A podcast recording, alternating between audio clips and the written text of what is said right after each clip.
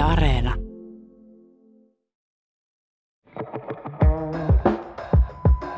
Kupla. Kupla.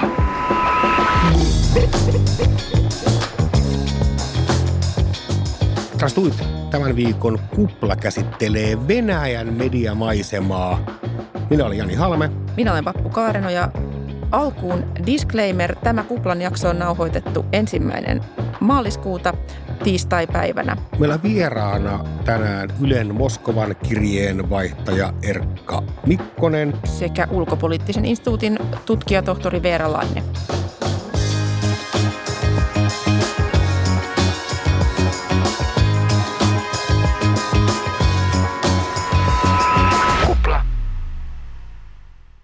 Mä väitän Vappu, että juuri televisio teki Putinista presidentin ja en nyt viittaa siihen, että se olisi nostanut hänet koko kansan kultapojaksi, vaan koska televisiolla tuhottiin pahin kilpailija jo ennen vaaleja. Niin, Jeltsinin seuraajiksi vuoden 2000 pressanvaaleissa tai niiden jälkeen piti tulla Evgeni Primakov, jota tukivat öljyyhtiöt, poliittinen eliitti ja ennen kaikkea TV-kanava NTV. Ja tämän pelin pisti uusiksi oligarkki Boris Berezovski, joka aloitti tällä puolivaltiollisella ORT-TV-kanavalla Venäjän historian likaisimman mediapelin. Ja siinähän muun muassa telkkarissa reposteltiin Peak Prime Timeissa niitä Primakovin yksityisiä terveystietoja. Ja tämä Primakovin kanava NTV ei ollut lainkaan varautunut näin törkeään peliin ja ne hävisten informaatiosodan aivan pystyyn. Ja Eli Primakov murskattiin vain kaksi kuukautta ennen vaaleja, joissa Putin valittiin sitten ensimmäiselle kaudelle. Ja silloin kun Putin valittiin ensimmäiselle kaudelleen, niin media ei ollut vielä ollenkaan tällä tavalla kuin nyt hänen hyppysissään. Ei lainkaan, ei. Nähtiin tämmöisiä raivareita, mitä hän sai medialle Trump-tyyliin, hyökkäsi mediaa vastaan, että te valehtelette. Just näin. Ja iso käänne tässä sananvapauden rajoittamisessahan tapahtui elokuussa 2000, kun Kursk-niminen ydinsukellusvene upposi. Ja kun se upposi, niin Putinia televisiossa arvosteltiin kovin sanoin, syytettiin, että hän on toiminut väsykkämäisesti ja tapattanut sillä venäläisiä sotilaita. Putin ei tietenkään pitänyt sitä kritiikistä laisinkaan ja hän otti sitten tämän ORT-kanavan itselleen haltuun ja kas kummaa, kaikenlainen Putinin kritisoiminen loppui yhtenä päivänä. Eli tämän nimenomaisen kanavan, joka oli ollut alun perin tukemassa häntä presidentiksi. Kyllä. Mutta vielä oli esimerkiksi NTV-kanava, joka jatkoi Putinin arvostelua. Tämä olikin sitten aikamoinen hetki, kun tämä Putin marssitti asemiehet käytännössä sinne toimitukseen, niin otti sen haltuun. Eli NTV-televisiokanavan toimitukseen. Kyllä. Ja Gazpromille tämä kanava sitten ojennettiin kouraan. Niitä NTVn kimppuun käyminen, niin tämä oli, synnytti oman aikansa suuremman skandaali Venäjällä. Se oli valtavan iso asia siellä ja sitten tuli mielenosoituksia. Porukka meni kadulle puolustamaan NTVtä, osa vastustamaankin. Ja oli ihan niin kuin valtava huoli siitä, että nyt tällä rajoitetaan sanan vapautta. Tämmöistä hänen nykyään enää voisi käydä.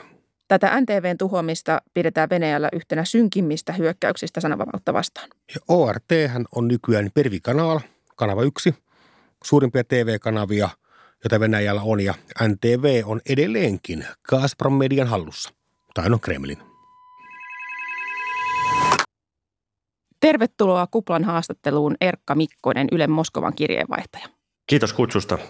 Heti tämän sodan alettua ehkä yksi polttavimpia kysymyksiä varmasti monen mielessä oli se, että, että miten Venäjällä tämä tilanne hahmotetaan, kun tietenkin länsimaissa ja Euroopassa on ollut varsin yksimielinen näkemys siitä ja tämä on niin kuin, näyttää niin räikeältä tämä tilanne, mutta pystytkö valottamaan meille sitä, että mitä siellä oikein ajatellaan tällä hetkellä? No tämä on totta kai erityisen monimutkainen kysymys, koska se, että mitä tästä sodasta ajatellaan, riippuu ihan siitä, että keneltä venäläiseltä kysytään. Ja täällä on niin kuin tosi, tosi iso se skaala tavallaan, että mitä tästä sodasta kerrotaan ja, ja näin ollen myös, että mitä sitä ajatellaan. Että löytyy ihan niitä samanlaisia näkemyksiä kuin lännessä tai Suomessa, mutta sitten löytyy oikeastaan ihan niin kuin vastakkaista. Ja tätä vastakkaista näkökulmaa tuottaa täällä valtion propaganda, eli käytännössä koko televisio, joka on Kremlin hallinnassa. Ja sitten myös paljon muualla verkossa, sanomalehdissä, radiossa, jossa on tätä Kremlin hallintaa sillä, että, että minkälaista viestiä tästä sodasta tulee kertoa. Ja ehkä jos sen aivan niin kuin tiivistää tämän valtion propagandan viestin, niin se on se, että Venäjä ei käy sotaa, vaan Venäjällä on käynnissä tällainen rauhan operaatio, jolla se turvaa näiden itä-ukrainalaisten elämää ja täällä ei ole käynnissä sota, Venäjä ei ole aloittanut sotaa, vaan Venäjä on lopettamassa sotaa, eli tätä kahdeksan vuotta tuolla Itä-Ukrainassa käytyä sotaa. Venäjällä asuu liki 150 miljoonaa ihmistä, eli nyt tämän koko kansakunnan paketoiminen yhteen mediotodellisuuteen on aika vaikea. Yritetään silti, auta meitä ymmärtämään tämä. Eli me hahmotetaan, että siellä on nämä valtion propaganda TV-kanavat, pervikanaalit ja Rossia TV ja NTV, mutta nettihän on kuitenkin käsittääksemme suhteellisen vapaa. Se ei ole Kiina. He eivät kykene rajoittamaan internettiä ja somekanavia juuri millään tavalla. Niin miten on mahdollista, että sitten tämä propaganda menee niin rajusti läpi tilanteessa, jossa kuitenkin vaikka nuorison käyttämät verkkokanavat on edelleen verrattava vapaita? Joo, no nythän me ollaan nähty ihan viimeisenä päivinä sitä, että kuinka näitä ää, tätä someakin on alettu täällä nyt ihan niin kuin eri tavalla rajoittamaan. Tämä valtion media kontrolloima viranomainen on ilmoittanut, että, että se alkaa hidastamaan Facebookia. Instagram, Instagramia on hidastettu ja nyt aikaisemminhan on jo nähty, että täällä on hidastettu tuota Twitterin käyttöä. Eli se tarkoittaa lähinnä sitä, että, että siellä ei välttämättä enää niin kuin videot ollenkaan lähde pyörimään tai, tai kuvat latautuu kauan ja tämä tietysti tekee siitä käyttämisestä niin vaikeaa, että, että sit moni niin kuin ehkä siirtyy sellaisiin esimerkiksi venäläisiin some, somekanaviin, joissa ei ole tällaista Keskeytän sen verran, että onko tälle annettu jotain selitystä, että yhtäkkiä vaan maassa alkaa hidastua tämmöiset nettipalvelut, jotka ehkä on kuitenkin ollut arkipäivää, niin kommentoidaanko sitä mitenkään virallisessa propagandassa vai se vaan tapahtuu? No kyllä sitä tavallaan kommentoidaan ja, ja sitä kommentoidaan just sillä tavalla, että, että siellä levitetään tällaista valheellista mm, Venäjän vastaista tietoa ja, ja kansaa pitää niin kuin suojella siltä, että, että ky, ky, kyllä niin kuin sille annetaan selitys ja sanotaan, että tämä hidastaminen, tämä ja osin myös, täällä on nähty nyt viime päivinä niin kuin ihan täysiä katkoksia, ja, ja nyt täällä niin koko ajan tavallaan viranomaisten taholta vaaditaan niin kuin suurempaa ja, ja suurempaa tällaista sensuuria. Ja se liittyy tietysti siihen, että, että täällähän on sitten nähty tuolla somen puolella aika paljon sellaista tätä sotaa vastustavaa viestintää ihan niin kuin tavallisten ihmisten puolesta, tuolla kun avaa Instagramin, ja mä siis saan avattua Instagramin tuolla VPN-yhteydellä joka tapauksessa, niin, niin, tuota, niin siellä näkee Ukrainan lippuja ja, ja kaikenlaista niin kuin, tosi kovaakin kritiikkiä tätä, tätä Venäjän sotaretkeä vastaan. Ja sitten siellä on nähty myös niin kuin, tosi paljon tällaisia julkiksia ja, ja tota, ihan niin kuin Venäjän suositumpia tällaisia tubettajia tai, tai tota, muita somepersoonia, jotka on esiintynyt tätä sotaa vastaan, laulajia, näyttelijöitä ja, ja nyt sitten näitä julkiksia, jotka esiintyy sotaa vastaan, niin heitä käydään myös tällaista valtiomediassa tällaista suurta kampanjaa, että he on Tuossa katsoin viime sunnuntaina esimerkiksi tällaisen uutislähetyksen, jota voisi kutsua niin kuin viikon pääuutislähetykseksi, joka on tällä ehkä ihan pahin niin kuin propaganda-ohjelma, niin siinä esimerkiksi ihan suoraan sanottiin, että nämä ihmiset on maanpettureita ja, ja, tätä, ja annettiin ymmärtää, että heidän olisi parempi niin kuin lopettaa tai sitten paeta maasta. Eli tota, nyt näitä ää, avoimesti ää, sotaa vastaan esiintyviä julkisuuden henkilöitä on alettu myös nyt ihan eri tavalla maalittamaan kuin, kuin, kuin aiemmin. Me tiedetään, että Venäjällä on nimenomaan isot TV-kanavat, isot lehdet on Kremlin propagandan hallussa ja sitten toisaalla vaikkapa Riikasta käsin pyörivät oppositiomediat, vaikkapa Medusa. Jääkö tähän väliin jotakin? Onko meillä ikään kuin muita mediaryhmiä kautta mediatodellisuuksia kuin Kremlin jylhä propaganda tai sitten tällaisten aktivistien pyörittämät napakat nettimediat? Miten siihen väliin jää? No ensinnäkin tota, täytyy se tajuta tästä niin kuin Venäjän mediakentästä, että täällä on niin kuin telkkarilla ollut perinteisesti tosi iso rooli ja taas sanomalehtien rooli on tosi pieni verrattuna Suomeen. Ja nämä, nämä sanomalehdet, niin on ollut sellaisia mm, niin kuin arvostettuja laatulehtiä, jotka on nyt sitten viime aikoina ollut niin kuin tällaisia talouspainotteisia.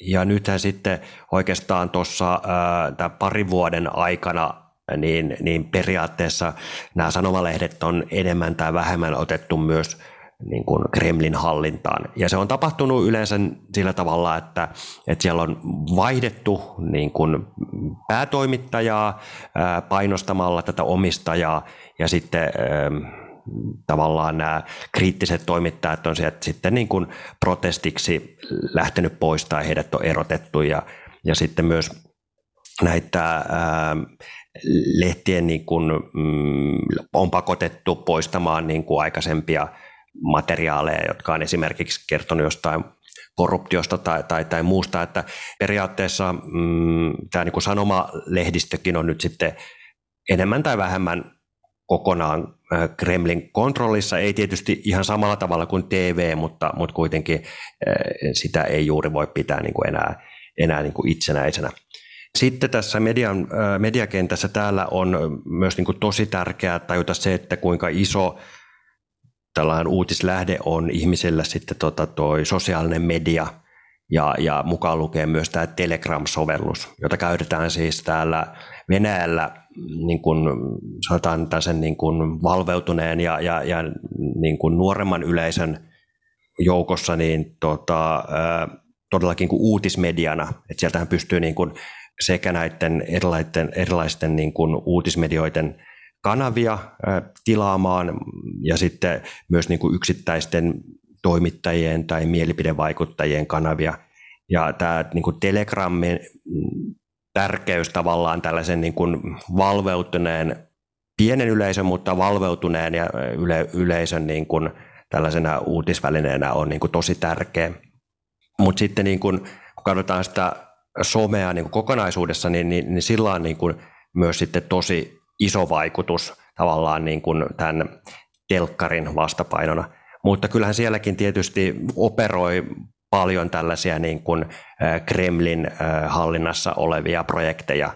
Ja nyt esimerkiksi tuolla Suomenkin Twitterissä on naurskeltu paljon sitä, että, että mihin niin kuin ne Venäjän trollit on kadonnut niin ilmeisesti on siirtynyt nyt sitten niin kuin, vaikuttamaan kaikki tänne niin kuin kotirintamaan mielipiteeseen nettien keskustelupalstoille ja, ja, ja someen ja telegrammiin ja, ja tavallaan nyt ne kaikki panokset on lähdetty niin kuin pitämään tätä kotirintamaa pystyssä. Kuvaavaa on se, että Venäjän tai Kremli ei pysty sulkemaan telegramia. Se kertoo myös omaa kieltään siitä ikään kuin kyvyttömyydestä, joka Venäjällä on suhteessa internetin sensurointiin. Eli heillähän ei ole samaa taitotasoa tai tekniikkaa, kun vaikkapa Kiinalla on sensuroida somekanavia. Me toiveikkaat, punavuorelaiset, liberaalit täältä pullamössö maasta, niin me aina toivotaan, että median kautta syntyisi vallankumouksia. Riemuisimme Twitter-vallankumouksesta arabikevään aikana. Onko Erkka Mikkonen mitenkään nähtävissä, että Telegramin kautta voi syntyä Venäjälle sellainen vapaan tiedonvälityksen aalto, joka voisi kaataa jopa Kremlin hallinnassa olevat TV-kanavat? Joo, no siis tota, täytyy sanoa, että Pavel Durov, joka siis on tämän ää, Telegrammin perustaja ja, ja, ja tota, edelleen johtaa sitä, niin, niin tota, hän on yrittänyt jollakin tavalla vähän niin kuin tasapainotella jossain siinä rajamailla, että, että tota, antaa niin kuin hieman niin kuin periksi Venäjän valtiolle, mutta ei sitten kuitenkaan liikaa. et, että tässä on, niin kuin tuossa aikaisemmin ehkä viittasit siihen, että Venäjän viranomaisethan on, on yrittänyt sulkea tota Telegram-viestipalvelua aiemmin Venäjällä, mutta epäonnistunut siinä. No nyt sitten viime vuonna, kun käytiin täällä nämä Duumavaalit, niin, niin tämä Durov itse poisti täältä Telegram-kanaviltaan näitä oppositiojohtaja Aleksei Navalnin niin kuin viestejä tai, tai heidän sitä niin kuin, tukiryhmäänsä ja, ja, ja nä, tällä tavalla niin kuin, antoi tällaista vähän niin kuin epäselvää signaalia siitä, että siis se oli tällainen tilanne, että, että juuri ennen näitä vaaleja niin, niin vetosi tällaisen niin kuin vaalirauhaan ja siihen, että, että, tota, Telegramin tehtävänä ei ole niin kuin sotkeutua politiikkaan ja, ja, ja tota, sen takia niin kuin esti näiden Aleksei Navalnin porukoiden niin kuin viestinnän tuolla Telegramissa ja sai paljon kritiikkiä siitä, koska ei estänyt silloin taas näitä Kremlin viestejä sieltä samaan aikaan. No nyt ihan pari päivää sitten ää, Durov sanoi, että eh, hän miettii vakavasti sitä, että, että, että hän alkaisi poistaa täältä Telegramista materiaalia, joka liittyy tähän niin kuin Ukrainan tilanteeseen. Sekä niin kuin sotaa puoltavaa että sotaa vastustavaa, mutta sitten oikeastaan heti pian tämän viestin jälkeen sitten perääntyikin tästä ja sanoi, että ei, että hän on saanut nyt niin paljon viestejä, jotka niin kuin haluaa kuulla tästä asiasta, että hän ei niin kuin ala tätä nyt sitten estämään tätä, tätä niin kuin Ukrainan viestintää Telegram-kanavalla. Eli hän yrittää jotenkin niin kuin tasapainolla sen, sen niin kuin välissä, että, että mitä hän tekee. Että hän tietää, että Telegram on niin kuin, sanotaan, se ei näyttäydy täällä niin kuin isoimmalta uhalta niin kuin vallanpitäjille. Jos katsoo esimerkiksi tämän RTn eli valtion, Venäjän valtion propagandaa toistavan median materiaaleja niin, ja näitä toimittajia, niin hehän seisoo siellä pressiliivit päällä ja puhuu loistavaa englantia ja vaikuttaa kaikin, kaikin tavoin erittäin niin kuin skarpeilta tyypeiltä jollain tapaa. Niin haluaisin kysyä tästä ikään kuin tämän Kremlin propagandaa tekevistä toimittajista. Oletko ollut heidän kanssaan tekemisissä ja oletko ikinä suoraan siis ihan kysynyt heiltä, että uskotteko itse näitä asioita, mitä kerrotte? Siis eihän he sitä itse usko. Se, se jo tietää niin kuin, ö, muutenkin, että he, he, he kyllä niin kuin sanoisin valtaosin kyllä tietää sen, että, että niin kuin mistä on kyse. No sitten he tietysti voivat itselleen selitellä niitä asioita monella eri tavalla. Eihän nämä ole tyhmiä nämä ihmiset, jotka tekee näitä, näitä tota, uutisia siellä, siellä Kremlin propagandassa, että he kyllä niin kuin ihan varmasti itse on kyse. Ja heitä myös ohjeistetaan tosi, tosi, tosi rankasti siitä, että, että miten näistä asioista pitää puhua. Ja nyt myös näitä niin kuin itsenäisiä medioita täällä on ohjeistettu esimerkiksi sillä tavalla, että ei saa käyttää sanaa hyökkäys, ei saa käyttää sanaa sota, täytyy puhua tällaisesta niin kuin operaatiosta, jolla suojellaan muita ihmisiä. Ja jos ei siihen suostuta, niin, niin sitten se tarkoittaa, että, että näitä sivustoja aletaan blokkaamaan. Ja niin on nyt jo, jo tapahtunut. Kiitos haastattelusta, Erkka Mikkonen. Kiitos. Tervetuloa Kuplan studioon Veera Laine. Olet tutkijatohtori ulkopoliittisessa instituutista ja olet erikoistunut Venäjään. Seuraat UPissa Venäjän sisäistä kehitystä mukaan lukien mediaa. Kiinnostaa kuulla Venäjän mediakentästä semmoinen yleiskuva, koska me tiedetään, että Venäjä ei ole mikään Kiina. Siellä on ihmisillä pääsyä ja mahdollisuuksia ikään kuin hakeutua oikean tiedon lähteelle, mutta se ei tietenkään ole niin kuin länsimaa siinä mielessä vapaa. Niin minkälaisella harmaalla alueella tai tämmöisellä niin välimuotona tämä median tilanne on Venäjällä? Toi on tietysti hyvä muistaa, että Venäjä ei ole Kiina, eli internetin kautta on pääsy aika monipuolisen median pariin vielä toistaiseksi. Ja, ja tämä niin kuin televisiomedia esimerkiksi on, on tiukasti Kremlin kontrollissa, mutta tässä pidemmällä aikavälillä se, mitä niin kuin huomataan, on se, että Kremlin ote siitä, myös siitä internetmediasta on jatkuvasti kiristynyt. Eli Kremlissä ei pystytetä tämmöistä täyttä palomuuria tai toistaiseksi ei ole pystytetty sillä tavalla, että kansalaiset ei saisi laisinkaan tämmöistä kriittistä informaatiota, mutta sen tuottamista ja jakelu on kyllä hankaloitettu monin tavoin. Keskeytän heti sen verran ja kysyn, että pystyisikö Venäjän hallinto ikään kuin nostamaan tämmöisen palomuurin? Pystyisikö he täysin tekemään Venäjästä Kiinan vai olisiko se edes mahdollista? Näin niin kuin teknisesti. Niin, ja ylipäätään. Kyllä Venäjällä on hyväksytty sellainen laki, niin sanottu laki suvereenista internetistä, että näitä on kehitetty, ei niin kuin sellaisenaan testattu, mutta sitä valmiutta on kyllä niin kuin pohdittu ja, ja kehitetty. Ja Venäjällä on tiettyjä tämmöisiä niin kuin palvelimiin liittyviä keinoja, mutta toisaalta vielä ei ole ollut sitä poliittista halua tehdä näin, koska se tietysti vaikuttaisi niin kuin hirveän moniin muihinkin, vaikka bisnekseen ja, ja niin kuin muihinkin yhteiskunnan alueisiin. Että tätä ei ole niin kuin, vielä sitä nuppia ei ole niin kuin väännetty aivan kaakkoon, mutta että, että sitä valmiutta on kyllä Venäjällä niin kuin kehitetty ja siitä ollaan oltu huolestuneita nimenomaan hallinnossa. Ja tämä kertoo mun mielestä siitä ensisijaisesti, että, että joka pitkään oli Venäjällä niin kuin tämä pääasiallinen tiedonlähde kansalaisille, eli, eli televisio, niin sen merkitys on niin kuin – laskenut nimenomaan internetin kustannuksella. Totta kai tätä nyt tapahtuu kaikkialla muuallakin, mutta että se pitkä trendi on ollut niin valtavan selvä ja Kremlissä ollaan niin kuin kiinnostuneita siitä, että millä eri tavoin näitä netin tietolähteitä voisi jotenkin kontrolloida ja hallita ja myös diskreditoida, eli osoittaa, että ne on epäluotettavia. Miten merkittäviä medioita Venäjällä on nämä oppositiomediat, kuten vaikkapa Riasta toimiva Meduza tai Nobelin rauhanpalkinnollakin palkittu Novaja Gazetia? Nämä on niitä, niitä medioita, jotka tuottaa sitä ikään kuin ainoata vaihtoehtoista uutisvirtaa siihen Kremlin hallinnoiman virran rinnalle, mutta että kaikki riippumattomat mediat Venäjällä tällä hetkellä on, on ajettu tosi ahtaalle. Ja just mainitsit tämän, että, että Medusa on joutunut muuttamaan maasta jo vuosia sitten ja, ja monet muutkin kohtaa semmoisia niin juridisia haasteita. Rahoitusta on, on suitsittu, esimerkiksi ulkomaisen rahoituksen osuus pitää olla melko pieni, eli näillä riippumattomilla medioilla on myös niin kuin rahoitushankaluuksia usein. Ja sitten tietysti se, että miten laajasti ne saa, saa ylipäänsä yleisöä tämmöinen saavutettavuuskysymys oikeastaan, eli, eli missä ne näkyy ja, ja kuinka helppoa niitä on seurata.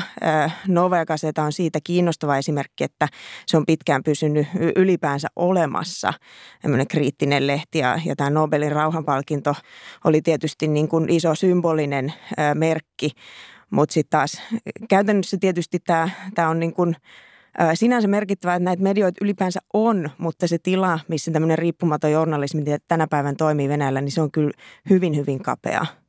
Suomessa pidettiin ennen toimittajia juoppona.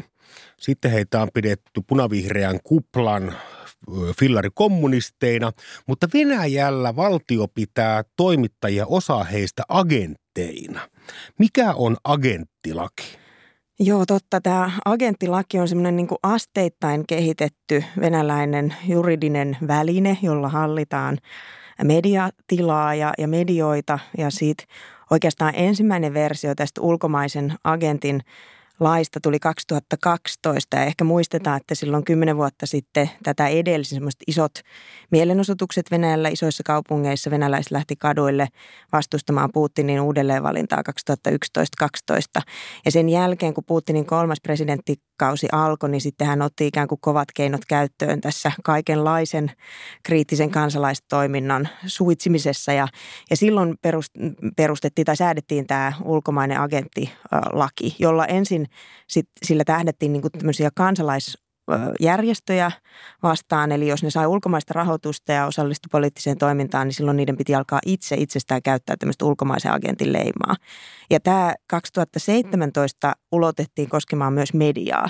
Eli silloin mediat saattoi saada tämän saman leiman, jos niillä oli ulkomaista rahoitusta. Ja sitä on kehitetty edelleen sillä tavalla, että 2019 myös yksittäinen ihminen, jolla oli ikään kuin mediaan verrattava yleisö. Eli tänä päivän kaikilla meillä on, koska meillä on jotain Facebook-tilejä tai Venäjällä kontakte-tilejä, ää, niin, niin silloin hän saattoi saada tämän samanlaisen leiman. Ja siinä se tavallaan se tausta on se, että sun pitää ulkomaisena agenttina itse kertoa kaikille tämä leima, eli tiedottaa, että olen ulkomainen agentti. Miten sen, se tapahtuu, vaikka omalla, jos on vaikka Facebookissa yksittäinen ihminen, jonka pitää tämä tehdä, niin miten se sitten tehdään? Sun pitää liittää se siihen viestiin. Eli video vaikka laittaa tämmöinen tagi, että mm. olen ulkomainen. Olen agentti. Nimenomaan, että tätä näkee tosi paljon venäläinen niin kuin riippumaton media nyt, kun ne on näitä leimoja enenevässä määrin saanut, niin nämä niin kuin, esimerkiksi Dost TV-kanavalla näkyy videon alussa semmoinen klausuli, että seuraava sisältö on ulkomaisen agentin tuottamaa. Ja tällähän on tietysti se tavoite, että ikään kuin hallinnon näkökulmasta, että ihmiset ajattelisivat, että tämä on tämmöistä niin kuin epäluotettavaa eli, eli läntisistä varoista maksettua propagandaa. Mutta totta kai ihmiset osaa niin kuin tätä tulkita, eikä se noin yksinkertaista ole missään nimessä. Että kyllähän niin kuin tavallinen median kuluttaja osaa sen suhteuttaa sen viestiä. Tästä on nähnyt, nähty tämmöisiä niin kuin ironisiakin kannanottoja. Mutta että se, mikä tässä niin kuin ulkomaisen agentin lainsäädännössä on kaikista eniten niin kuin tämmöistä median työtä rampauttavaa on se, että, tai minkä tahansa järjestön tai yksittäisen ihmisen nykyään, on se, että heidän pitää myös kaikesta rahan käytöstä raportoida, tehdä tuloista ja menoista tämmöisiä ikään kuin viranomaisille tämmöisiä selvityksiä. Eli käytännössä menee niin kuin sitä tekemisen resurssia ää, tähän tämmöiseen hallinnolliseen pyörittelyyn. Ja sitten jos et täytä näitä, niin voit saada sakkoja – Eli, eli tämä on niin kuin, tässä on kaksi kärkeä. Toinen on se, että se itse tieto olisi epäluotettavan oloista yleisölle ja toinen on tietysti tämä, että se itse toiminta muuttuu tosi niin kuin raskaaksi. Osa näistä oppositiomedioiden uutisista kuitenkin ylittää uutiskynnyksen Venäjällä ongelmitta. Et vaikkapa tämmöisen törmäsin, kun he raportoi laajasti jättiläiskaatopaikasta – joka rakenteella Arkangelin ja Komin alueelle Sietsin pikkukylään. Ja siellä oli kova vastustus tätä kaatopaikkaa vastaan ja tämä alkoi pompsahdella yhtäkkiä. Vuosia vanha uutinen alkoi siellä joku paikallismediassa plopsahdella esiin hyvinkin avoimesti ja vailla ikään kuin minkäännäköistä sensuuria. Onko tämä erikoistapaus? Ei se sinänsä ole, että paikallismedioilla, vähän niin kuin paikallispolitiikassakin, niin se, se kontrolli voi olla vähän höllempi. Eikä se joka tapauksessa, jos me ajatellaan vaikka printtimediaa, niin ei se kontrolli ole mikään sataprosenttinen. Että kyllä siellä voi välillä niin kuin tulla tämmöisiä, sit jos ajattelee vaikka näitä, nämä on ollut isoja tapahtumia, tämmöiset kaatopaikkaprotestit tai tämmöiset jäteongelmat, joista on tullut ikään kuin ensin ne lähtee tämmöisestä paikallisesta ongelmasta, josta alkaa tulla poliittinen siinä vaiheessa, kun sille ei tehdä mitään. Että kyllä näistä näistä raportoidaan ja se on niin kuin hyvä muistaa, että sehän ei ole niin kuin semmoista totaalista tämä Venäjän hallinnon mediakontrolli, vaan se oikeastaan keskittyy semmoisiin tiettyihin teemoihin ja asioihin, jotka hallinnon mielestä on erityisen tärkeitä. Ja nämä on esimerkiksi just, kuinka ei saa y- yhteistä sankarillista historiaa, ei saa halventaa mediassa, tai, tai että on niin kuin eri asioita, jotka on tärkeitä. Miten yksityiskohtaista on tämä Kremlin sananvapauden rajoittaminen, onko tiettyjä sanoja, joita ei saa toimittajat käyttää omassa työssään? Nyt just nimenomaan on tämmöinen tilanne, että Venäjän mediavalvontaviranomainen on, on kiistänyt, että ei saa puhua esimerkiksi Ukrainan kohdalla nyt hyökkäyksestä tai sodasta, että tästä puhutaan Venäjän mediassa erikoisoperaationa. Ja, ja se selitys on se, että tällä niin kuin, ö, käyttämällä näitä sanoja hallinnon mukaan tuotetaan tämmöistä tai levitetään tämmöistä epäluotettavaa informaatiota. Eli tässä on niin kuin ihan selvästi kyse siitä, että asiaa ei saa kutsua sen, sen oikealla nimellä. Mistä se mielestäsi kertoo, että Venäjällä on koko ajan ikään kuin kiristetty sitä ruuvia, on tullut tämä agenttilaki ja koko ajan ikään kuin menty syvemmälle siihen sensuuriin, niin mistä se sun mielestä kertoo? Kyllä mä ajattelen, että se kertoo siitä hallinnon huolestumisesta omaan asemaansa nähden, että koetetaan sitä kriittistä informaatiota ja kriittistä journalismia pitää ikään kuin aisoissa. Kremli alkoi ottaa venäläistä mediaa haltuun pienissä paloissa, ensin Pervikanaalin ja sitten televisiokarikanava NTVn – Onko välissä tapahtunut minkäänlaisia hyviä asioita? Onko tämä ollut 22 vuotta kestänyt jatkuva vapaan sanan kuristamisen sarja? No melkein mä olisin taipuvainen sanoa, että ennemmin niin kuin, että olisi ollut jotain liennytyskausia. Yksittäisiä voittoja on, on ehkä välillä ollut, että, että jo, joistain syytteistä on esimerkiksi jouduttu luopumaan tai, tai näin, mutta että kyllä tämä on se päälinja, että, että ote on niin kuin kiristynyt. Ja oikeastaan tämä on alkanut jo ihan Putinin valtakauden alusta, eli, eli kyllä nämä sananvapauskysymykset aivan sieltä 2000-luvun alusta oli jo hänelle tärkeitä. Ja siinä tietysti kontekstina oli se Tsetsenian sota, joka, joka sitä kiristi, mutta että kyllä tämä on niin kuin jatkunut 20 vuotta tämä, tämä asteittainen kiristyminen, joka on vaan kiihtynyt viime vuosina. Paljon on puhuttu siitä, että venäläisillä tai monilla venäläisillä on tosi hyviä ystäviä ja ehkä sukulaisia Ukrainassa. Ja nyt sitä ajattelisi tietenkin, että, että sitäkin kautta sitä tietoa tulisi Venäjälle siitä, mitä siellä tapahtuu. Niin miten sä arvioit tämän merkitystä, tämmöisten niin kuin henkilökohtaisten suhteiden merkitystä?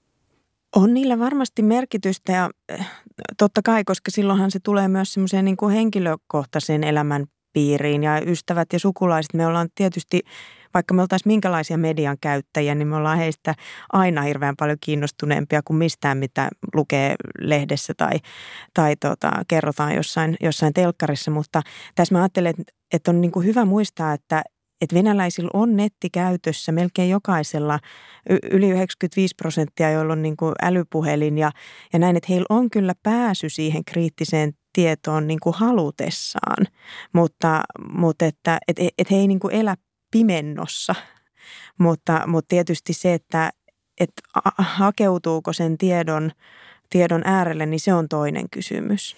Tämähän on sietämätön ajatus. Me vaalitaan tällä hetkellä narratiivia, että tämä on Putinin Venäjän sota ja Venäjällä asuu ihan ihmisiä, kauhea kansa, mutta kansa ei ole tähän millään tavalla syyllinen. Se on tavallaan totta. He eivät ole siellä tykkien varressa kuin pakotettuna, mutta ajatus siitä, että venäläisillä on kaikki keinovalikko olemassaan vapaan tiedon äärelle, he eivät toimi. Mistä oikein kertoo? Kyllä se kertoo myös väsymyksestä ja näiden uutisten äm, ikään kuin kauheudesta, mutta myös semmoisesta tietynlaisesta voimattomuudesta, mitä ehkä on meidän täältä käsin vähän hankala ymmärtää, että, että vaikka venäläinen taallinen kansalainen olisi miten vastaan tätä nykyistä hallinnon politiikkaa, niin kuin moni onkin, niin ne keinot, millä sitä voit ilmaista sitä tyytymättömyyttä tai omaa kriittisyyttä, niin niitä on koko ajan vähennetty ja niistä ne seuraamukset voi olla hyvinkin vakavia.